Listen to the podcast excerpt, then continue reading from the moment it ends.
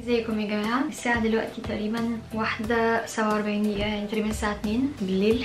أنا عاملة الفيديو ده سريعا جدا عشان عايزة أفكركم بحاجة عشان عارفة إن كتير منكم إن ما كانش كلكم بيفكروا بالطريقة دي أو فعلا بيحصل لهم كده.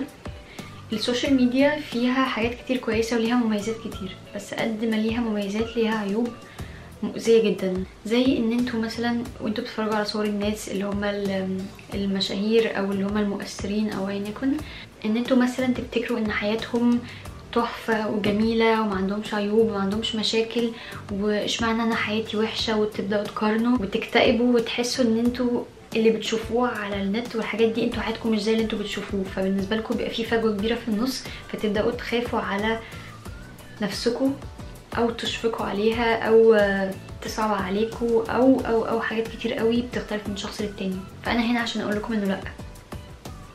مش كل الناس حياتها زي ما بتبان في الصور. ده خدعة كبيرة جدا.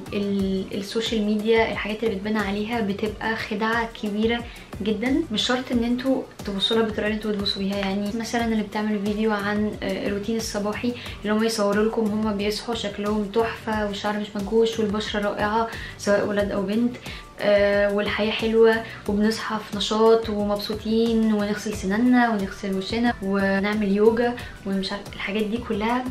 مش شرط بتبقى صحيحة يعني بلاش إن أنتوا تقعوا في الفخ ده. أنا مش بقول مش قصدي أطلع أقول إن الناس بتضحك عليكم أو الناس كدابة لأ. أنا قصدي إن انت كبنت مثلا لو لقيتي صورة بنت تانية منزلاها وهي الصورة تحفة بشرتها تحفة جسمها تحفة شعرها تحفة الصورة تحفة المكان تحفة اللبس تحفة وكل الحاجات دي ما تكتئبيش. هي أكيد أكيد الصورة مش بتدل على حياتها وأكيد الصورة عشان تطلع تحفة وكل الحاجات دي أكيد تعبت مثلا ودفعت فلوس في اللبس ومش عارفة عملت شعرها إيه وهكذا وهكذا.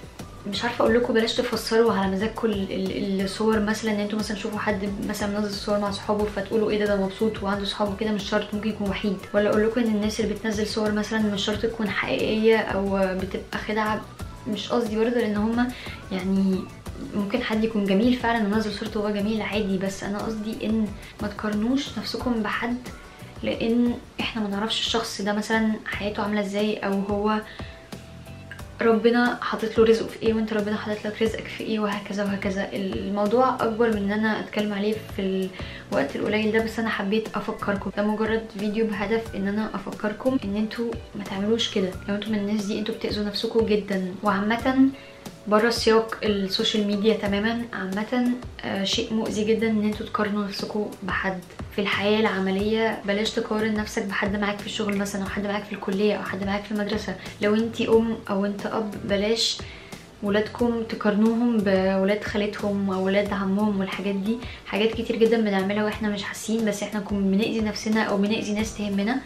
فالموضوع مش محتاج غير إن إحنا بس نفهم ونركز شوية.